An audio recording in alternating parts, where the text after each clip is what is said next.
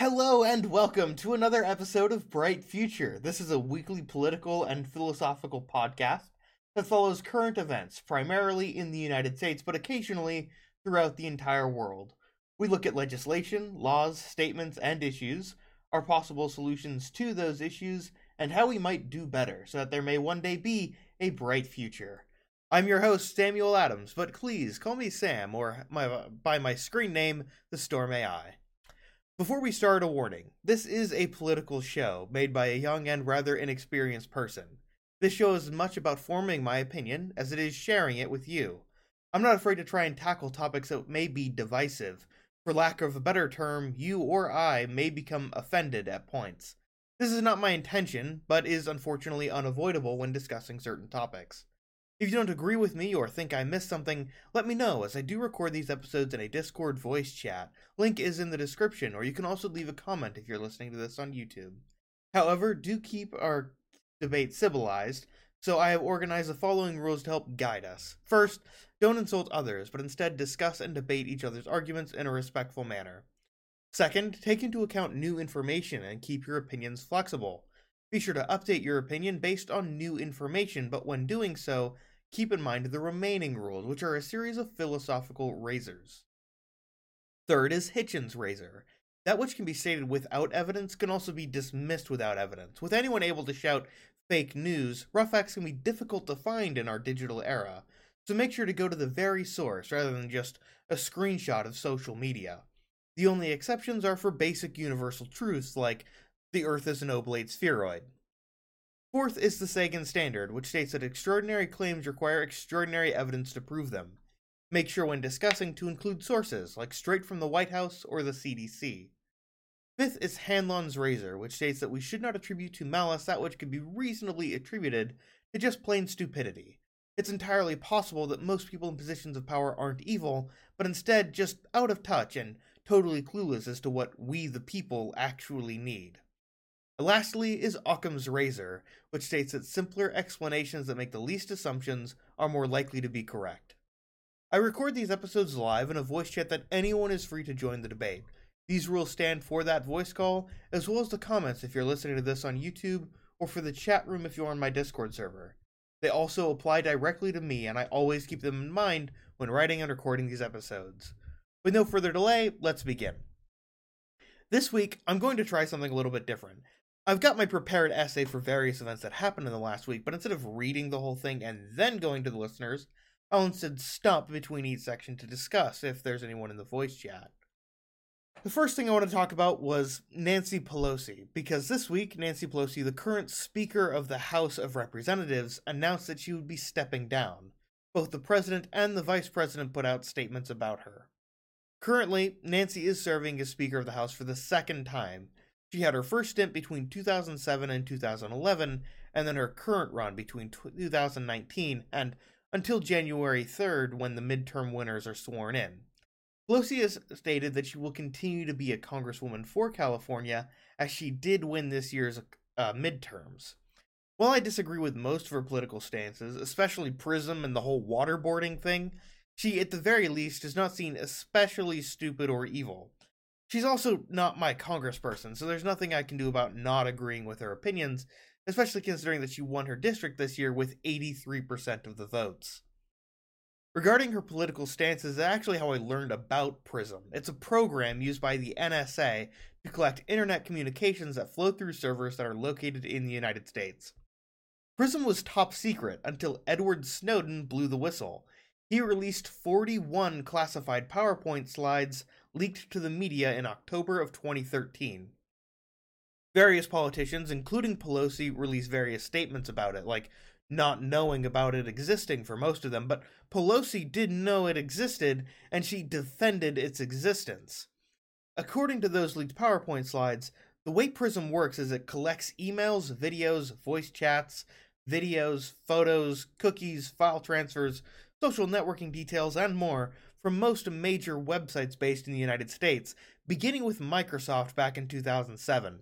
Basically, it issues a subpoena or a legal request to various internet service providers and other uh, forms of social media and other major internet companies, basically, and then that information all gets sent to Prism. And according to Edward Snowden, analysts can then search that Prism data using basically any term to locate darn near any internet traffic they want. However, the Director of National Intelligence, James Clapper, stated in 2013 in a closed door session with the uh, Senate that it was only used to collect information on foreigners as a defense program against national security threats. Also, Clapper told the Senate that the NSA does not wittingly collect any type of data on hundreds of millions of Americans. He later admitted this statement was a lie. This story broke while I was in middle school, so I don't remember the specifics on when or how this happened or any specifics about the story, but this program looks like it's still active despite basically total public backlash. However, while reading about it, I learned something even worse about Prism. When this story broke, the United States military blocked access to parts of various news websites for their defense personnel around the country and completely blocked access for personnel stationed throughout the Middle East just so they couldn't learn about this. On the one hand, I don't think I should care if Prism has these voice calls or recordings. After all, it's all live streamed anyway for pretty much anyone to hear. That's right, NSA agent who was assigned to listen to this. You could have just gone to my podcast website, YouTube, or Twitch channel to get all of this. No super secret government surveillance program required. You could even pick up some merch while you were at it. I bet you feel pretty stupid now. On the other hand, this feels a lot like illegal search and seizure. I'm no lawyer, but I know at the very least, in order to search through my house or car, you need one of three things. You either need my permission, probable cause, or a warrant. Prism accesses millions of people of data without any of these things, and for over six years it did so without our knowledge, even. I understand that there's national security reasons for its existence, but still, if you need permission, cause, or a warrant to search my physical possessions, Shouldn't that also extend to my digital possessions? Oh, right, we were talking about Nancy Pelosi stepping down. So with Nancy out as Speaker of the House, who will take her place and will be second in line to be president after the vice president? Well, the House elects its Speaker at the beginning of a new Congress, which will happen next on January 3rd. We won't actually know until then, but part of me wonders there isn't a constitutional requirement that the Speaker be an incumbent member of Congress, but it still never happened. Yet. Our democracy is still quite young, and new firsts are made almost every election. Anything to add? Honestly, uh, I would not be too concerned about the reality that the speaker can be elected from outside of Congress because the Supreme a Supreme Court justice can literally be elected from some random person on the street, provided they make it through all the processing. Well, that's not quite what incumbent means. Basically, an incumbent is someone who's already served as a congressperson and then got reelected to continue serving as a congressperson instead of someone who's new to Congress. So they do have to be elected to Congress. Yeah, but they but, don't have to be currently in Congress. No, they are currently in Congress. That session starts on January 3rd, and one of the very first things they do is elect who will be the speaker. So they do have to be in Congress. They just so far it's always been someone who's been part of Congress and decided will continue to be part of Congress by the midterm elections. Instead, it could be someone who's never been in Congress before. Yeah, just, that would be really just like cool. Supreme, that would be really cool. But the same thing can be said of the Supreme Court justice. But precedents may have been made to be broken, but it doesn't mean breaking them is a good idea. True. Like, just because you can elect some rando off the street doesn't mean that's necessarily a good idea. These precedents exist for a reason. Well, it's not. It's not necessarily a precedent because the Constitution like has requirements, right? So it's got some base things, but th- this isn't a constitutional requirement. Anyone can be the Speaker of the House as long as they're a member of Congress, an elected member of Congress. But it's never been someone who stopped being a member of Congress or is new to Congress. It's always been someone who's been in Congress for at least one term before. Well, yeah, because the Speaker of the House is one of the most important people in Congress. And they're well, second in line to become the president. So yeah, Yeah, but to be fair, being at any point in the line of the presidency is pretty much a gamble. Because there are like 17 other people also in line to be president after the Speaker of the House. Well, yeah, you've got the president, who's you know the current president. Then first in line after the president is the vice president. You have the president, the vice president, the speaker, the senator pro tempore, and then the heads of like every single department of the government. um the not necessarily the heads of every department of the government. No, like the department of the uh, Department of State, Department of Defense. yeah, air- it's the members of the members of the cabinet, which run cabinet, all the departments, uh, all the major departments of the government, and what out and the order it's in is based on the order they were established. I don't remember all of that, but yeah, something like Yeah, that. Yeah, I don't remember it all of it either. I just know it as a random tidbit. Yeah, I'm I'm sure there's like a list on Wikipedia about it, or Yeah, yeah, there we can probably just go to the Constitution. That that'll also work. Oh no, the funny thing is this is this isn't part of the Constitution. This was actually homework left for the uh, Continental Congress back when they wrote the Constitution. Like we don't know the succession order. Somebody will figure it out. Yeah, so they added it, like it's an amendment, right? I Yeah, that believe it is. right. I don't I- remember. Hold on, let me double check. How was the presidential line of succession established? The U.S. Constitution and the Presidential Succession Act of 1947 outline the Yeah, it- presidential order of. It took them two It hundred years to decide that. Well, Oh wait, oh yeah, it's vice president, speaker, president pro tempore, and then it's state, treasury, defense, and uh, Secretary of State, Secretary of yeah, Yeah, and then it just goes down the list for sixteen people. yep. We've got you hear that? We've got backups on backups on backups. Oh no, the funniest thing is, okay, so uh, the presidential line of succession gets really finicky if you get any more than five down that list. yeah. So what'll happen is Well, like, you at have the to end of the resign day- your current job. At at the end of the day, it doesn't really matter who is president. I mean, sure, they are the leader. They're the person with the most power, but they aren't all powerful. There's like checks and balances to make sure he can't go and whoever the president is can't abuse that power. Yep. So at the end of the day, it doesn't really matter, and that's only if we ever get that far down the list. Like, Yeah, if you get like any more than five happen. down the list, you're gonna start hitting rapid fire changes in political power, and that's not good. yep. Anyway, ready to move on to the next thing? Yeah, I'm re- uh, yeah, I'm ready. All right, sounds good. Uh, the Russia-Ukrainian war took a dangerous turn on the 15th. A stray missile crossed the border and struck a village in Poland, killing Oh, two no. people. Oh, hey, I saw internet memes about this. Yes, you probably did see internet memes about this. Let, let's give a bit of background here. One of the reasons that Russia is invading Ukraine is that they, quote, want to protect against NATO aggression. The North Atlantic Treaty Organization, NATO, is a defensive alliance whose key section of the treaty is Article 5, where an attack against one member state is considered an attack on all. Basically, if one country in the alliance is attacked, every other nation in the alliance must provide assistance and defense. It's only ever been invoked once, September 11th, Mhm. 2001. The reason it hasn't been invoked during the Russian invasion so far is that Ukraine is only a prospective member of NATO. They haven't been able to join yet. But Poland is a member of NATO. And now that they've been hit by a missile, this situation got even more volatile.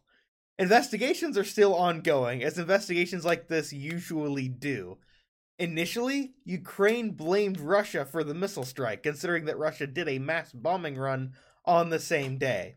However, Russia claimed that their nearest strike to Poland was still more than 20 miles away from the border. Poland stated there was no evidence as to who fired the missile and called Article 4 of NATO, which requests a meeting if there's ever a precedence for it, and in this case there was. Again, the investigation is ongoing, but as of right now, this is what presumably happened, according to most major news networks, and a pair of statements straight from the White House. Russia fired a few missiles at Ukraine. Ukraine fired interceptor missiles back, missiles designed to intercept and destroy incoming missiles. it seems that one of the Ukrainian interceptor missiles missed, and instead of self destructing like it's supposed to, instead flew into a Polish village and exploded.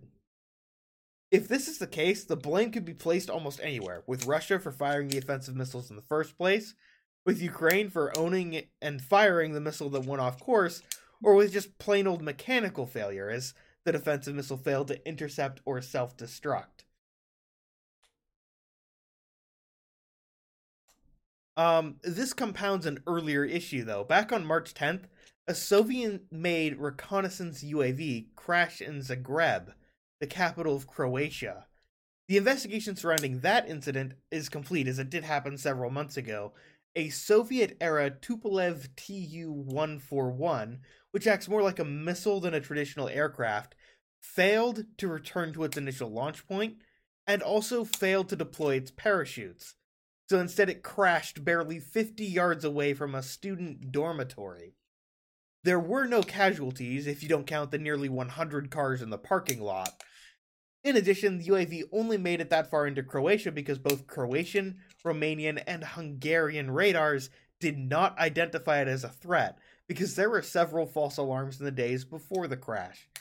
However, this incident is also complicated by the fact that Croatia is also a member of NATO, and if there were casualties, they would also be allowed to invoke Article 4 and possibly 5 as well. Another incident that could have led to Article 5 was the Zaporizhia nuclear power plant located in Ukraine in a contested area. Russia refused to make a demilitarized zone around it and still do, and due to constant shelling, mostly from Russia, compromised several reactors throughout that plant several times. That close call, though, was averted because the plant was finally shut down in September.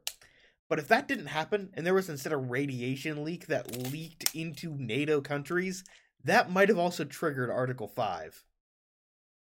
The longer this invasion goes on, the more likely this looks like it will blow up into World War III.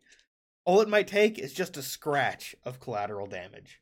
And Tempest asked how to join the Discord call. Um, so once you're in the Discord server, go to the welcome and how to channel.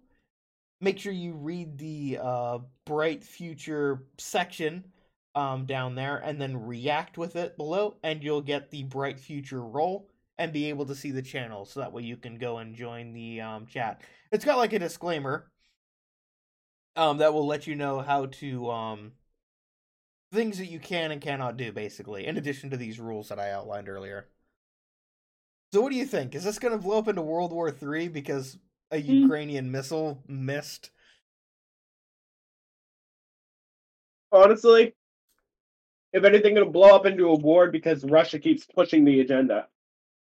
Yeah, because like the worst part is they say NATO aggression, but NATO's a defensive alliance. It's not an aggressive. It doesn't alliance. mean they can't. Okay, it's like there is such thing as preemptive defense. Uh, technically, yes, and technically, you could say that this is preemptive defense, but still, like. I can see things from Russia's point of view, but the problem is Russia is notorious for lying. Yeah. Well, I mean, everyone's notorious for lying. Let's be honest. Yeah. Again, as as we've mentioned before on stream, uh, co- almost every country in the world. No, not almost. Literally every country in the world has has a skeleton in their closet they don't want to get out. Yep. Everything well, like, is built on the on the dead bones of at least one civilization. well, like, point. if you want to talk about lies during this war, do you remember the Moskva? No, I didn't. Okay, know. I know. I the Moskva, debatable if it still exists or not. The Moskva is a Russian, or possibly was, a Russian missile cruiser. It was one of their largest ships, and Ukraine claims to have sunk it. Russia claims that it made it back to a dry dock. I but it got Ukraine hit with a pair it. of missiles. So yeah, I, I don't know if you. I don't know if Ukraine sunk it. They might have been able to do enough damage that it had to be scuttled or something. But Ukraine initially claimed that they sunk it with all hands on board. No way. No way in hell. Yeah. So that's what Russia may be morons, that, but one thing they don't skimp out is uh, engineering. Yeah. Except for Chernobyl, but we don't talk about Chernobyl. Well, I mean, that's what Zaporizhia. I, I can't pronounce the name of that power plant, but yeah, that's the problem with that because the constant shelling. That thing has five nuclear reactors, or it did. They're all shut down now, so we've at least averted that. But can you To imagine be fair, if you could that? constant, you if could make an argument there that uh, Russia was attempting to violate the Geneva Conventions. Well, like here's the thing: if Ukraine ma- or if Russia managed to cause a radiation leak, that you know when Chernobyl melted down, that radiation went all over Europe, and about, Chernobyl also was about two thirds of Europe is part of NATO. So Chernobyl's also a unique case study. yeah, Chernobyl is the worst case scenario of what happens when a reactor melts down. It is True. not the uh that is not the case example.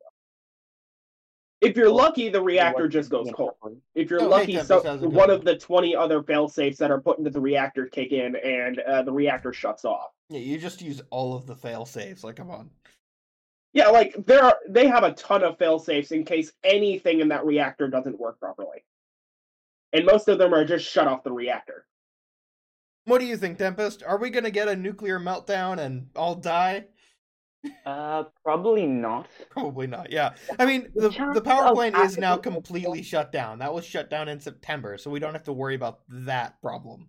But still, like, there have The been biggest- way too many close calls in this thing. The biggest problem is the UN might decide to intervene with that one because uh, the What's Geneva the UN Convention gonna do?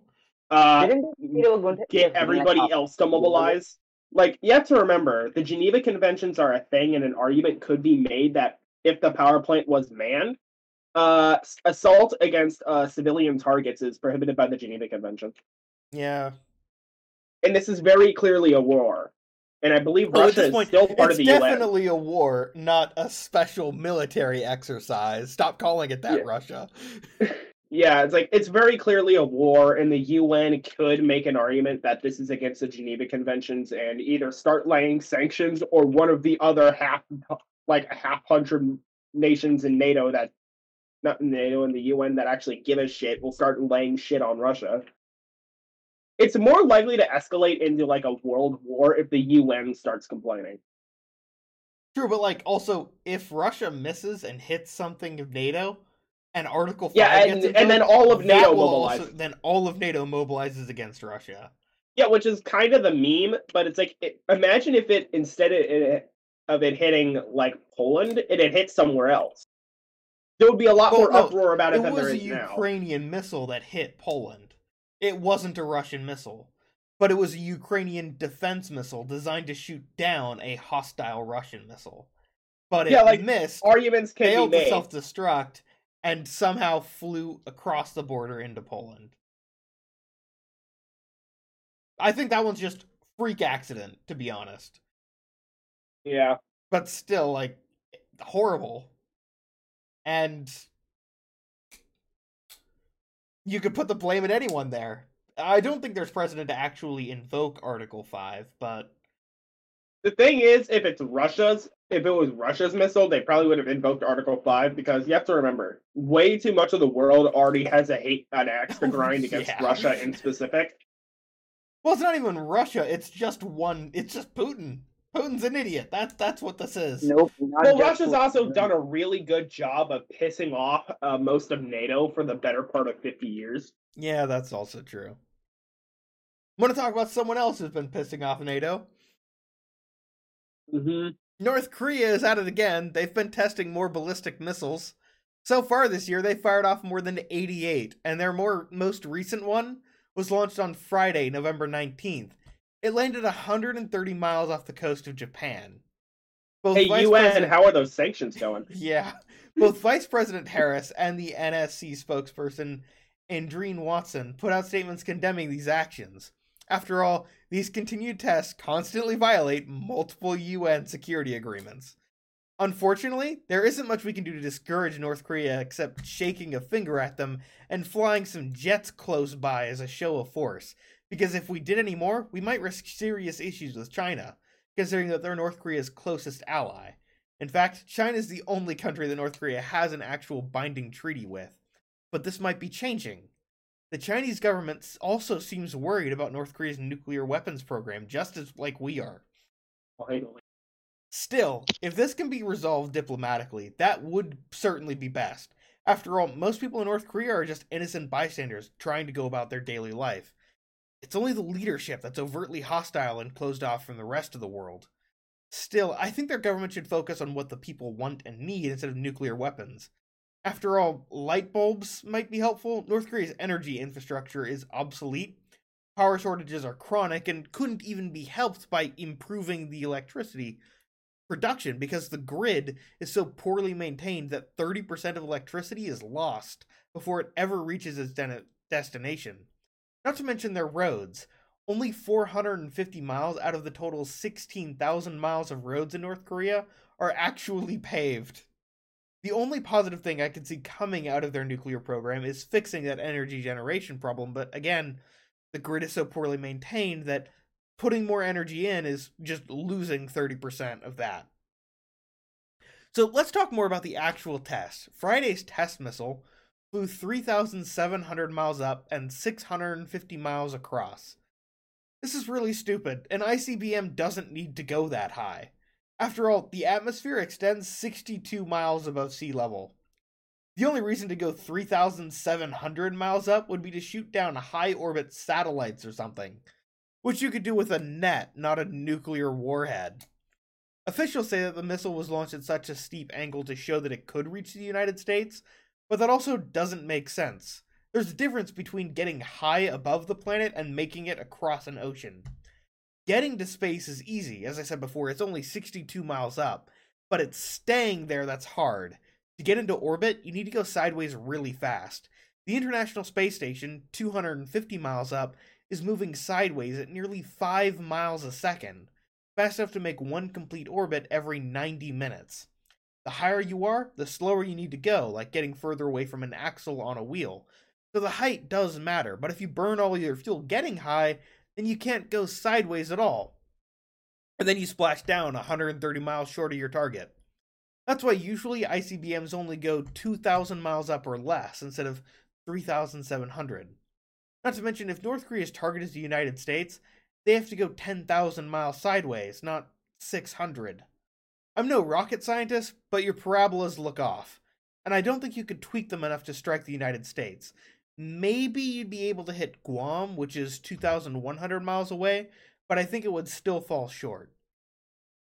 It's possible. It's just not likely. Just not likely. Yeah.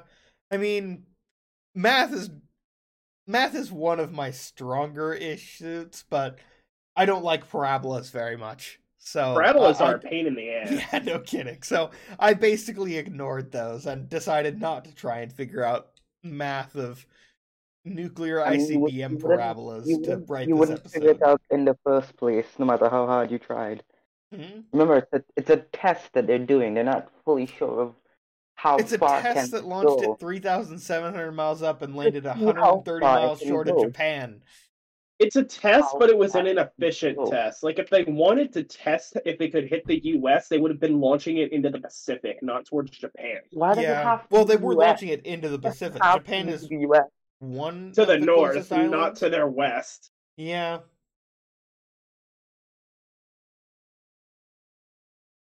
Well, it did Maybe, land they, near maybe they'd be able to waters, hit so, Guam, you which is a United States territory Yeah. and would constitute a proper retribution against them, but Guam is 2,100 miles away from North Korea. So Yeah. I don't think it would still reach. It hit near Japanese waters on Friday. So, What Yep. Do you need to do Yep, it was launched on Friday. That that's normally when I start researching these episodes, and then I write them over the next two days. What a waste of a Friday. Hey, look, we have a battery. Yep. All right, this part will hit a little close to home. I've talked in the past few episodes about my rent. Let's let's go over more of my finances, and this is personal information, so might bleep some of this in post. I don't know. Before taxes, I get paid about three thousand dollars a month. After taxes, that drops to about two thousand six hundred. That actually gets in my pocket. Almost Well, more I immediately, a whole third of that has to go straight to rent. And at the end of my current lease, my landlord is increasing my rent by 10%, which I can't afford, especially on top of these incoming medical bills, so I have to move. To be honest, I was pretty stressed about it, but I found a complex I like that's a five minute walk from my work, a little larger than my current apartment, and it's cheaper. Everything's already been set and everything. The only hitch now is due to the surgery. I can't move anything myself, but I can instead hire a packing and moving crew for apparently just a few hundred bucks. I even gave myself about a week of overlap so I can properly clean and settle and also iron out any issues that might arise just in case. Apart from the actual move, the only thing I'm missing is a microwave. Still, rent is the most expensive thing out of my paycheck and constantly feels like it's suffocating me. But the White House had a meeting on tenant protections and rental affordability. I hope they got somewhere on this. The article says that it's a readout, so it's not like it should be a recording or a written transcript of everything said during the meeting.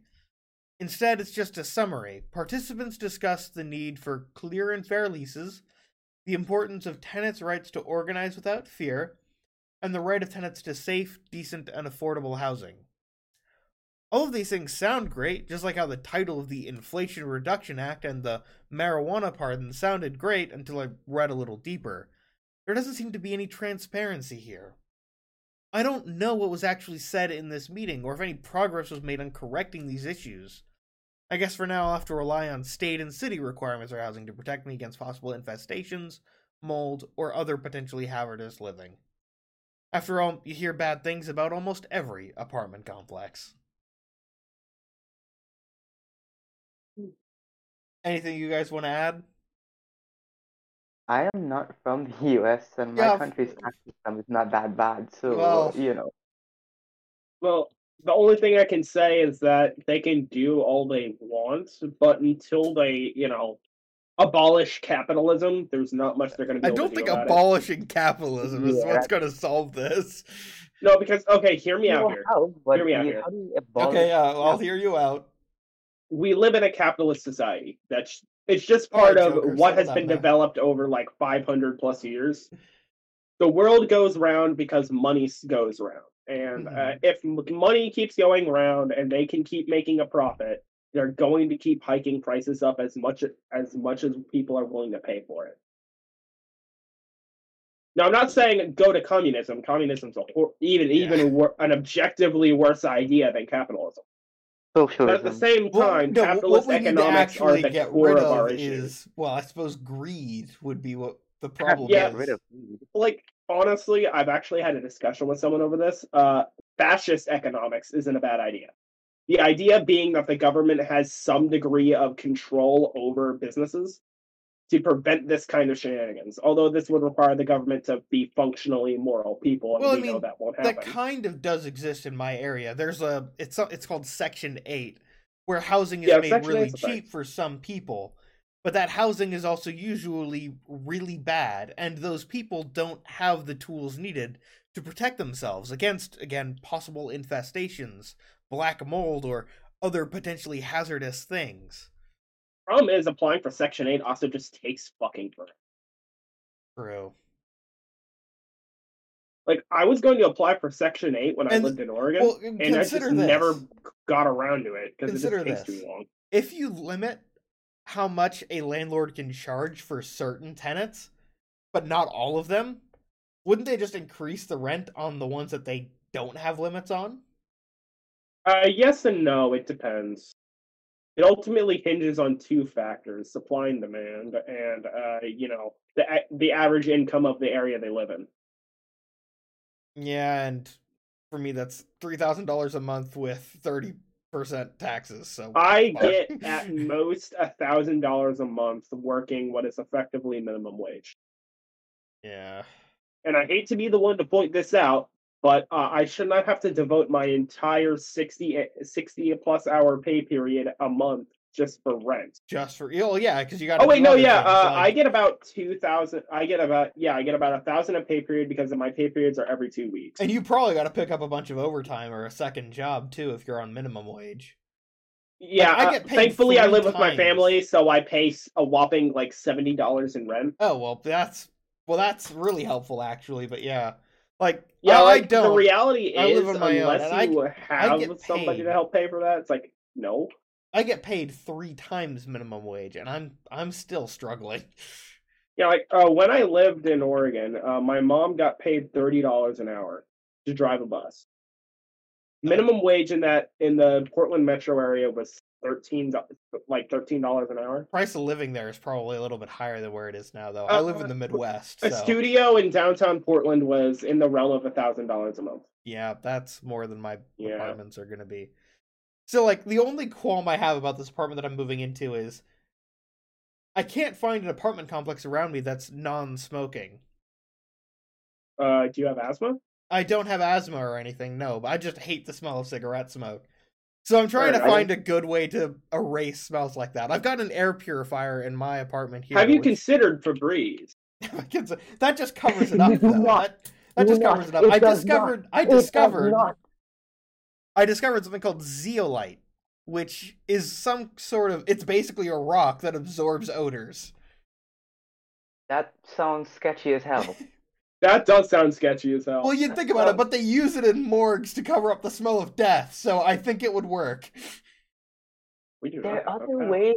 Okay, um, for the thing for Febreze, do not. It is bad. Do not do it. Febreze and smoking, do not take it as a person who has lived next to smokers his And also- entire life. Well, like I don't want to just cover said it that up, though. ironically, I want to actually like Get get, rid of rid it. of it, right? Mm, Honestly, I work with a bunch of smokers. I've learned to just exist in cigarette smoke. Well, if you That is can go not nose blind That's to it, that would be though. helpful too. but- I'm nose blind in general, and I still That is smell that not shit. good. It's like, oh That is my not God. good. Why are you all happy about this? That is not good. Oh, dude, Yeah. oh, you have to understand. I'm already disabled. Like another disability won't kill me. So am I, but that is not. You shouldn't be happy to be accustomed to that. Well, I'm accustomed to it because it's a it's it's part of U.S. living at this point. Like if you work ne- anywhere near minimum wage, you are going to have some form of an unhealthy coping mechanism. Just because working life in America is that shit. What did you do? It is that objectively okay. bad. We need to wrap up this episode before you wreck this base even more. so What I got one more section. you ready? Yeah. All right. The last thing I wanted to mention was International Men's Day, which is celebrated November 19th every year since 2009. The only reason I even knew about this holiday because on Saturday, I was just browsing and saw a joke about how International Men's Day is basically ignored or worse, not even known about. Which naturally only got me about it when thinking and learning more about it. The project was first celebrated on the 7th of February 1992 by Thomas Oster. However, he rather quickly the, holiday rather quickly died out until Jerome Teelucksingh revived it in 2009 and chose November 19th to honor his father's birthday. It has six clearly defined primary objectives to promote positive ma- positive male role models, not just movie stars but everyday working class men. Second, to celebrate men's positive contributions to society, community, family, childcare, and environment. Third, to focus on men's social, emotional, physical, and spiritual well being. Fourth, to highlight discrimination against men in areas of social service, social attitudes, and law. Fifth, to create a safer, better world where people can reach their full potential. And lastly, sixth, to improve gender relations and promote equality. Which is ironic, considering one of the most common criticisms of International Men's Day is that it's straight up unnecessary. Women's Day exists to draw attention to oppression due to patriarchy, and many feminists claim that Men's Day celebrates privileged men who benefit from said patriarchy. However, these six clearly outlined goals just flatly disprove that. Let's compare Men's Day to Women's Day in a more in depth way. I've basically known about Women's Day my whole life, in the same way that I've known about St. Patrick's Day and Thanksgiving. The date Women's Day is celebrated on has changed several times, but the earliest reported observance was on February 28, 1909, in New York City. Its dates across various countries changed often until the German version was adopted by the United Nations in 1975 and has been celebrated every March 8th since. There's a lot more history to it, like why March 8th was chosen. Claims say it commemorates a protest by garment workers in New York back in 1857. However, many researchers say this is probably a myth. I, as always, encourage you to research more. The thing I want you to take away, though, is that Women's Day has been around longer than Men's Day and is also a lot larger. Earlier, I mentioned that Men's Day has clear goals outlined, six foundational pillars. But Women's Day, I couldn't find any clear goals or outlines other than just to support women. Granted, Women's Day is a lot older, so it can afford to be vague, but you know me, I, I like straight facts. Also, compare the media coverage. I didn't even know Men's Day existed until I just happened across this one meme that led me down this path of research. Another thing is, on most holidays, the president will put out a statement to commemorate the occasion, and Biden's done so for Women's Day both this year and last year. But on Men's Day, nothing. The only reason I even knew about Men's Day again was because I was just scrolling around the internet when I came across a joke about how it's basically ignored, which finally leads me to the question that's keeping me up in the day.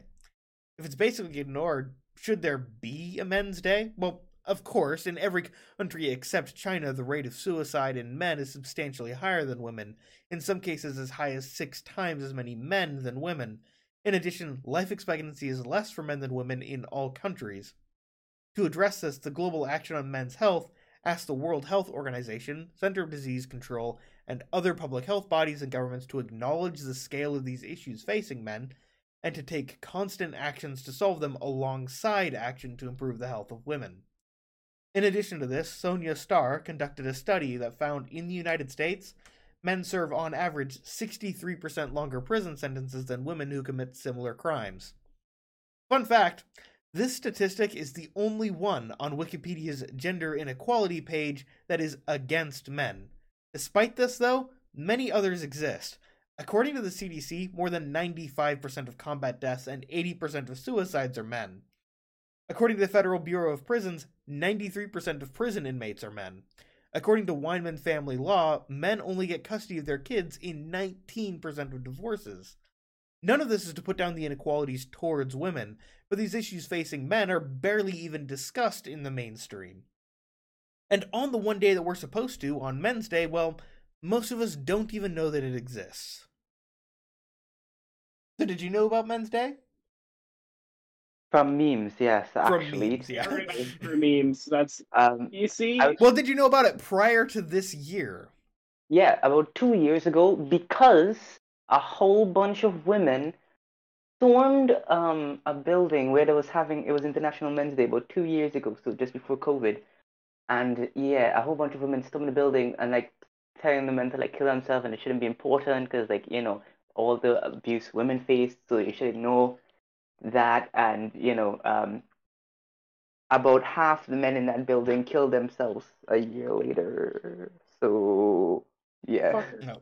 Well, I'm I'm trying to properly build a base here, so I'm gonna have to go and redo all of this. But yeah, what about you? Did you know about Men's Day and everything? No, No? I didn't know jack shit about it until I saw an internet meme. Like, wait, what? Yeah, like nobody knew about it. it. It's been a thing since 1992 and been remade in um uh what's it called? 1990 or in 2009, sorry. Okay, but to be Problem fair, I, did, I didn't know there was an International Women's Day until like two years ago as well, either. So, you know. Well, the, the best part is there's a yearly theme as well about International Men's Day, like what it wants to accomplish, right? Yeah, you want better mental health. Well, no, there those are six foundational pillars, but there's also like one specific focus used every year as well. And what would that be? For this year, uh it was uh children. What Uh, to about improve childcare for men's childcare. and To what be was fair, the way? childcare in Yeah. America in general could use fucking help. Yeah, it really can. Um, but like, what about childcare, Seth? Like, how how how do you make it better? Well, you give them more positive role models, not just, you know, movie stars and stuff, but also um, Honestly, that's one way. And hear me out here because this is as speaking as a neurodivergent person. The uh, system in place to uh, raise children in general, you know, the school system that's supposed to teach everybody, Yep. Mhm. it does not handle neurodivergent people at all. Uh, well, it kind of wasn't really meant to per The problem isn't that it should be meant to. The problem is, is it sh- still should be able to to some degree. Because again, like we have the people with uh, autism that are just labeled as learning as uh, class issues and learning problems and just Yeah, shipped off somewhere else to let other people deal with it. classes, yeah. I hopped three schools and during the duration of my high school career because nobody could fucking handle it. Yeah, because some teachers just give up. There are some good teachers that will try to help, but Yeah, but the problem is the, minor- the vocal vocal majority. Yeah, again, because well, one, you know, your country, you know, just kind of doesn't seem to pay teachers enough for them to actually really and truly care that hard. And um, two, most people, to be honest, don't know about these types of things, like neurodivergent. A lot of Yeah, people, like, and that should be I something didn't that know should about be it common. you just mentioned it now. Neurodivergence is a blanket term used to describe neuroatypical people. People with autism, ADHD, ADD, things of that nature. basically, it's a spectrum in a sense of It, it's a spectrum. It's a it's a spectrum in a broader sense, like how autism is a spectrum. I guess you could say it's a spectrum of like mental disabilities. Yeah. To put it in like an easy way to understand. But a lot of people like- don't know about these, and because mm-hmm. they don't know, they won't really even bother to try to help. Yeah, like They just say that ignorance is bliss after all. In this case, not at all. It makes it worse. It could lead to your child being abused. It could lead to um the child being held back without any help whatsoever. The child growing up to be like a killer, a murderer, because there was nobody there to help them. Well, the thing is, people can't uh people can't be offended over things if they never bothered to learn. no, but they can't feel guilt. Yeah, you can't feel guilt either if you never if you didn't know you did something wrong. They'll they'll learn because well, you know, when they die. It's a sad reality of the world we live in where things that should be common knowledge are things that have to actually be put time and effort on your own expense to uh, learn because apparently nobody bothered to tell you. Not just nobody bothered to tell you. The people that know when they try to spread it, it just be kind of becomes played down. Yeah. It's like the same thing when Steph was talking about for like um Men's Day and stuff. It it just gets played down because well, or straight you know. deleted, yeah.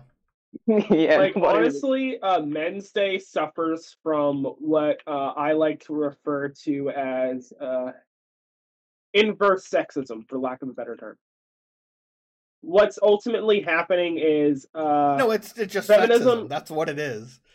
Well, feminism No, has this big issue where anything related, like especially strawman feminism, has this big issue with any with males being given any sense of priority over literally anything. Primarily because men were that way for centuries upon centuries, but at the same time, like the inverse isn't the solution. Like the wage, like I love, I love to reuse this example: the uh, male to female wage gap.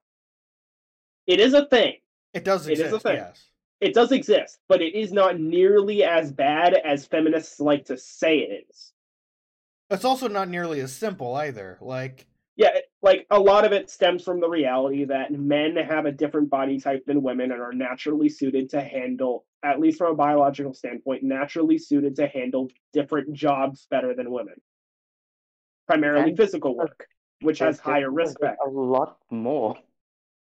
Well, no, I was gonna say whole uh, it. The the thing men. that actually really causes it is um when you have kids who becomes the stay at home parent, Yeah, it's like and if it also stay at home stems parent, from the proportion of working people in society. and if you're the stay at home parent, you um well, you aren't continuing. You aren't to earning an income. You aren't earning an income, but you're also not getting bonuses. Yeah, like Um, you're not You're not getting contributing. You're, contributing to the wage gap, but you're not contributing to the wage gap, and people think you're contributing to it. I'm sorry, but It's a whole not thing. This law where you know, if you're pregnant and you're working at the place, you get paid leave for a certain period of time. So Yeah, you know, maternity leave. Yeah, maternity leave. Like there was that. I I cannot believe I've had this. I actually had this discussion before. I I remember having a discussion over whether or not men should get maternity leave. They do. Or at least In some places they don't. yeah. In a lot of in a lot of places, places they don't, and it's very majority of the concerning.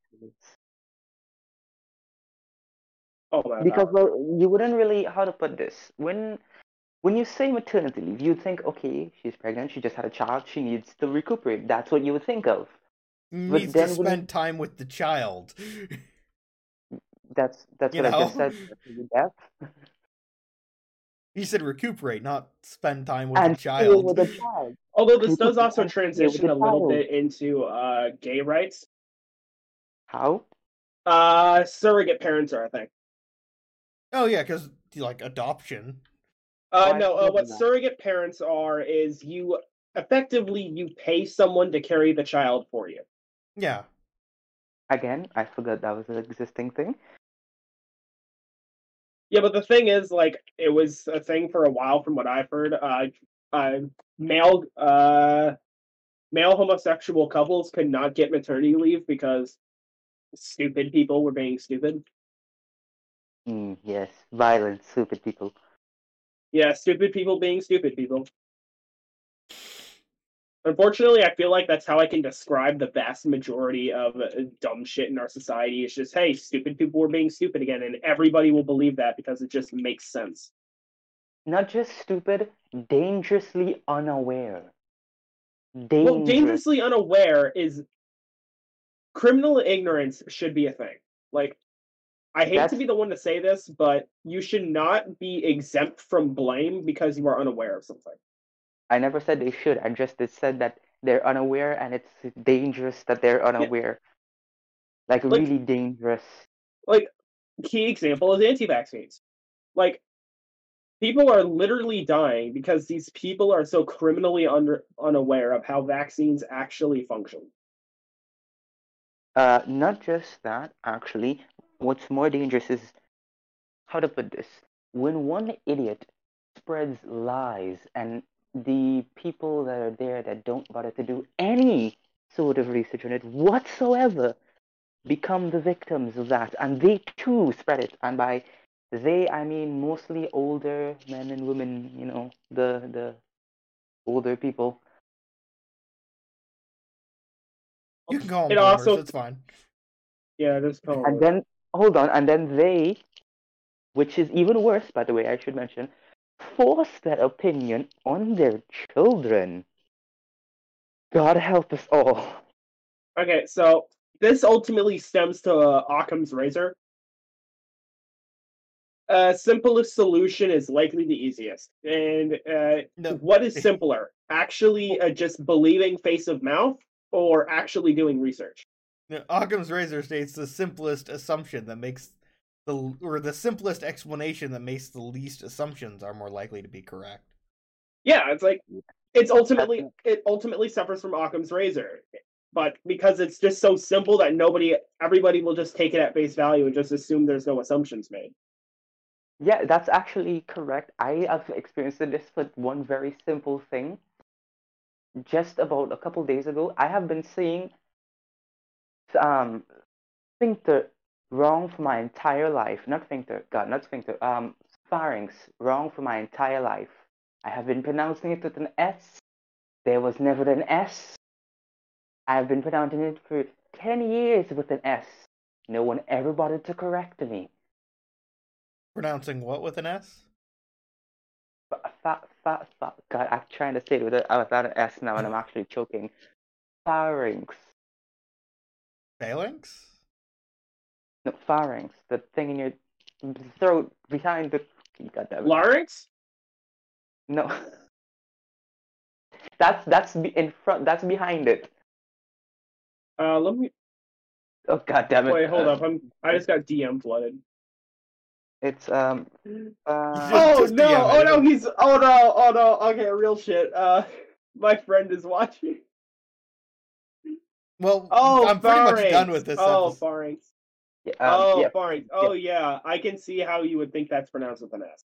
I can. I have that. been asking this for 10 years. I have never bothered to actually check it up until uh, like a couple days ago when I was like talking with someone and they and I kept pronouncing it with an S and I was like, what are you, what is wrong with you? And I, I didn't know what they were talking about. For a whole half an hour through the whole they kept asking what is wrong with you. And I was like, there's no S in it. And I was like, there's no S in it. But I because I, I kept thinking of it as sphincter. So I just kept going back and forth between it. So yeah, All right, I- sometimes I'm gonna have to do some editing here because we got way off oh, topic. Honestly, Oh, yeah. this isn't too No, far I mean it's not too topic, far off topic, but we'll we'll, we'll see if I well, keep it or not. It's all connected. It's Every- all connected, Nothing yeah. exists in a vacuum. there's still it's still in the topic of misinformation and misassumptions and Yeah. wrong, you know, stupidity. Ultimately, a lot of problems in our society can be deduced to, uh, especially in America or literally any democratic society ever. You can boil it down to one big uh, overarching thing. The, the masses, for the most part, are uninformed, and the vocal majority, if they are uninformed, outweigh the um, the informed minority ten times out of ten. Not just that, it's the fact that when they are informed, they choose to just disbelieve it and then, you know, continue like- on. Even if you p- p- p- give them an essay, a whole article from the exact place that it was researched People from will choose to be uninformed if only because it is easier. yeah. Well, unless Well- you listen to this podcast episode where I literally encourage you to go and do more research. It- yeah, the thing is, as with the vast majority of the population, unless you actively beat them over the head with it, they aren't going to learn. So I and a lot of the time, even if you do, it with a baseball doesn't- bat with this show's logo on it. No, it's like no, no. you could beat them over the head with the sa- like I shit you not. In the early 2000s, we did the same uh, routine with anti-vaccines. Doctors What do you mean literally sat 2000s? It's right now. no, no, No, the no, early 2000s, back in like constantly, all the 2002, time. Happens, like, all 2003, the time. back when this first cropped up. We were actually we had doctors actively explaining to parents in detail vaccines. And their response was the vast majority of them, their response was, yeah, but I'm still not going to vaccinate my child. That's what made polio spread. Yeah, it's the reason polio and measles popped back up. Like, what the hell? We have reached a day and age where it is easier to be stupid than to actually be informed because being stupid means, oh, hey, look, I don't have to actually put forth any effort. I can just do whatever I think makes sense, regardless of if it actually does so. But then that causes the problem of, oh my god, this person is so dumb that they're literally going to kill hundreds of thousands of people. It's the same thing as drinking bleach. People fucking died from that shit. And it genuinely makes me angry. Like who thought drinking hydrogen peroxide was a good idea? Like like oh, let's drink bleach as a meme was a thing?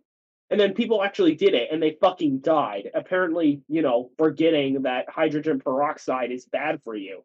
Um, um, oh, um, um, this, uh, oh god, uh, the thing with the crates and stepping on the dying leg breaking thing. Oh, yeah. Um, What? what was the name of it? Do I, do I want to know? the- people like uh, people, people were being idiots. Okay, they were understandable. just stacking they were just stacking crates of like you know them like alcohol crates with like having stag and stuff Yeah. like that. They just kept stacking it up as high as possible to see can you make it to the top and back down without either dying or breaking a body part. Why would you intentionally do? Well, you know what? Never mind. Internet cloud. clout. It was literally the same reason people were getting uh throat issues because of the cinnamon challenge. Internet Actually, clout. it- That is literally that is literally ninety percent of the reason people do stupid things now. and like destroying where people like are just destroying like supermarkets and stuff or like the thing with protesters and like smacking cakes against wax figures and like pouring milk all over the supermarket floor Oh yeah, The- the vegans who were protesting people buying milk. I actually heard about that. And Funniest shit I've read on the internet, I swear to God. But at the same time, it made me go, seriously? what was actually what made me sad about that was a time where they were protesting in the road like they were blocking the entire street like Yeah. literally i don't know why a car didn't just run them over i really wished one of them wouldn't run them over Uh, because if you run them over, then you're at fault. yeah i know Yeah, but i would that's rather murder. I, I would rather run them Yeah, over but then again, I hate to be the one to say this, but just because it's murder doesn't mean it isn't a good idea sometimes. That's Me and the so- burglar is breaking into my house. Yeah, Let's not me go when the there. burglar was breaking into go my there. house. Let's not go there. That exactly is the problem. Um, the whole communist thing, you know, camp murdering, you know, um, that brings morals into question. That brings morals into question. Like that's, that's the Morals? What are those? You act like I am I am bound by your ethical constraint. That's the pro. That's what morals are. Moral. It's your ethical constraint, not everyone else's. It's yours. What you like and what you dislike. Like the reality is a lot of this could be solved if we just, you know, got rid of the internet. No, that would Well, cause. I feel like that would also cause the collapse of society at this point. So It, it would. It would be absolutely hilarious when the internet goes down, but at the same time, like you also have to realize a lot of people are being misinformed because of the internet. That is true. Um, Nothing That- on the internet is fact like nothing outside of Wikipedia is fact checked anymore. And it's hilarious that I could honestly go to Wikipedia and still consider it a better source than any non-government uh, approved site because it's Wikipedia yeah, and they have not wrong. sources. You're not wrong, but people choose to completely ignore those sources and don't look at it at all. Yeah, it's. How many of you seen that uh, uh, internet series if Google was a guy? Oh, I oh, love the, that. yeah. If I have person. one million results that say vaccines don't cause autism, and then I have one vaccine, uh, one result that does. And it's a um, and it's a blog. and it's a blog Yeah. post instead of yeah. Yeah, just take, and then they just take the one result and off they go. It's like it doesn't matter if the out if the vast if the vocal majority says no, this is not how this works. Because No, ultimately on the internet you can find the one result that agrees with you and then just go, "Oh, see, I knew it." No, hold on. That's that's where it gets even more dangerous. If there's not even one, not even one, they will take the exact article about this being good and take a very small line from it and then use that line to make something up that never existed. It's re- it's extremely easy to take things on the internet purposely out of context. Confirmation the sake of it. bias? Is that what you're talking about? Uh, it's uh, it's effectively uh, taking things out of context. that would right. Well, yeah, confirmation. I guess that does also. It, it's it, it is confirmation ultimately bias. confirmation bias. Like they will do a- a lot of people will do anything in their power in order to prevent having to contend with the fact that they're wrong. Because be, Well- having to contend with the fact that they are wrong is absolutely crippling for so many people for some reason. And not just that, some people are just like, um, I'm getting paid to do this. Or Yeah, like- him, so Again, reporters in the 2000s when anti-vax was going on. Uh, any any um company, uh, any news station currently under Sunflare? Is that Sunflare, right? Who owns BBC and NBC and Fox News and all those type of stations all at once? Uh, I'm not I don't remember. It's Sun Sunflare or something like that. God damn it! Who owns BBC? That sounds so wrong to search up.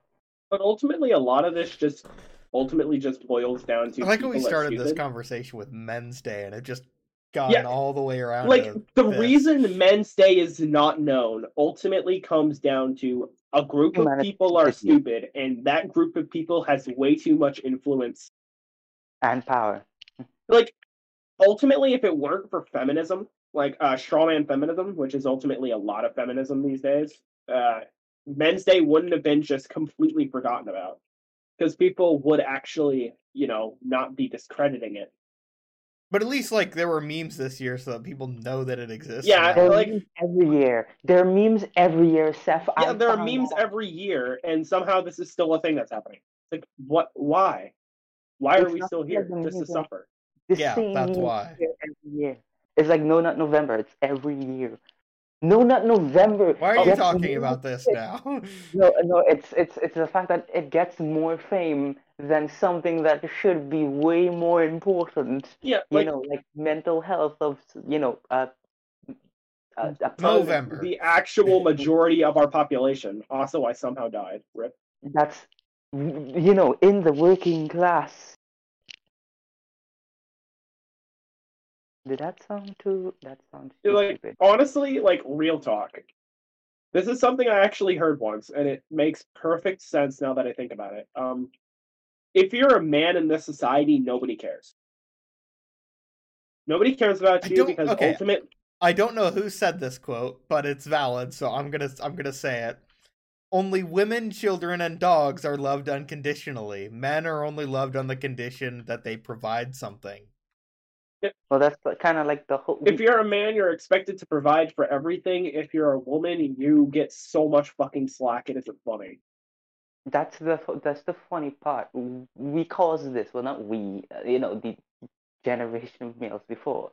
They they they put that in place, and then for the people that can't even get the thing, it causes this.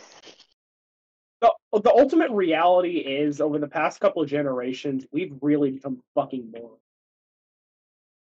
Actually, it's not fact that that We've treating everybody- fucking morons.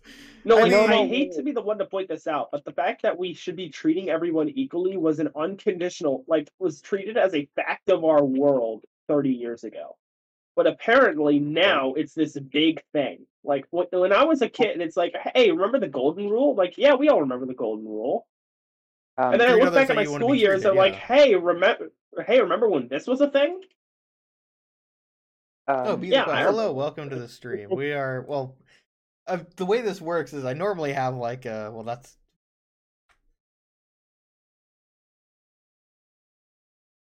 Um, I don't remember exactly what Oh. it is. oh No, who is this? Someone else is in the stream. No, there's only Wiggler, you, and me. Oh, I, okay. Well, I completely spaced out for a second. Someone else joined the, uh, or someone just followed me on Twitch. Thanks for the follow and welcome to the stream. Uh, what's Uh, their name? Be the quest. Okay. Why? It- the name I'm- sounds familiar. I just don't remember where I've heard it from. as I was trying to say before, um, it's not that we've become stupider.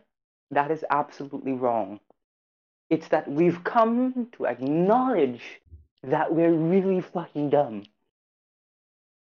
Because before, they wouldn't even bother to acknowledge it at all, no matter how much damage was caused, no matter how much lives were lost. Whether it be black, white, green, Asian, or this dude who's flipping purple, they would regardless not care at all man woman or child I'm all over the They place. I may have been in one of your streams before. Um, it did say first time chat. So if you were in one of my streams before, you might not have chatted before. Um, or I don't know if because that is a new feature that Twitch is doing the first time chat. So um, it'll give me like a highlight the first time someone says something. So it might have been someone else's stream or something like that. I don't know if anyone Hmm. else does anything similar. I know there are other podcasts also titled Bright Yeah, it might just also be for confusing them with somebody else. That is Yeah. also a thing. But welcome to the stream. Uh, the way this normally works is I've got like an essay every week about various events that happened, um, and then I go to voice chat and other people can talk about it as well, and that's kind of where it at. And then I just mostly listen after I finish my essay, so that's what I've been doing for a while. this essay sounds like a newscast Well, these days It is we- more like a newscast, I suppose. Yeah. Yeah. absolutely devoid of life Ultimately, my only real concern these days is less that we're going to dig our own grave. It's more so we are we going to get our shit together. More so, are we gonna fill in that grave without us in it? Yeah, well it's i mean it's like are we going to dig that hole because we can't get our shit together, or are we going to dig that hole out of our own volition? Actually i kind of believe we can straight up just kind of bullshit our way through existence right now we can probably do it for the next 200 years maybe Over the next couple hundred years, yeah, probably. not 700 maybe like 275 to 345 100 years right. Uh, I've got like over an hour to work with here that I'm definitely gonna have to edit or trim down. So I think I'm gonna end this episode of Bright Future here. If you're ever interested in any of the topics we discuss on this show, feel free to join the debate. These and other topics can be discussed at any time in my Discord server. Anyone is free to join when new episodes are recorded at 7 p.m. Central every Monday, also in that Discord server. If you enjoyed this episode or the podcast in general, hit those follow, subscribe, or whatever other I like this buttons are available this week, and feel free to comment. If you'd like to support the show, check out our merch, which displays both the show's logo and some of these episodes' individual icons. But I'm all out of politics just juice this week. So thank you for listening to this episode of Bright Future. New episodes come out every Tuesday at 6 p.m. Central, so I'll see you back here next week.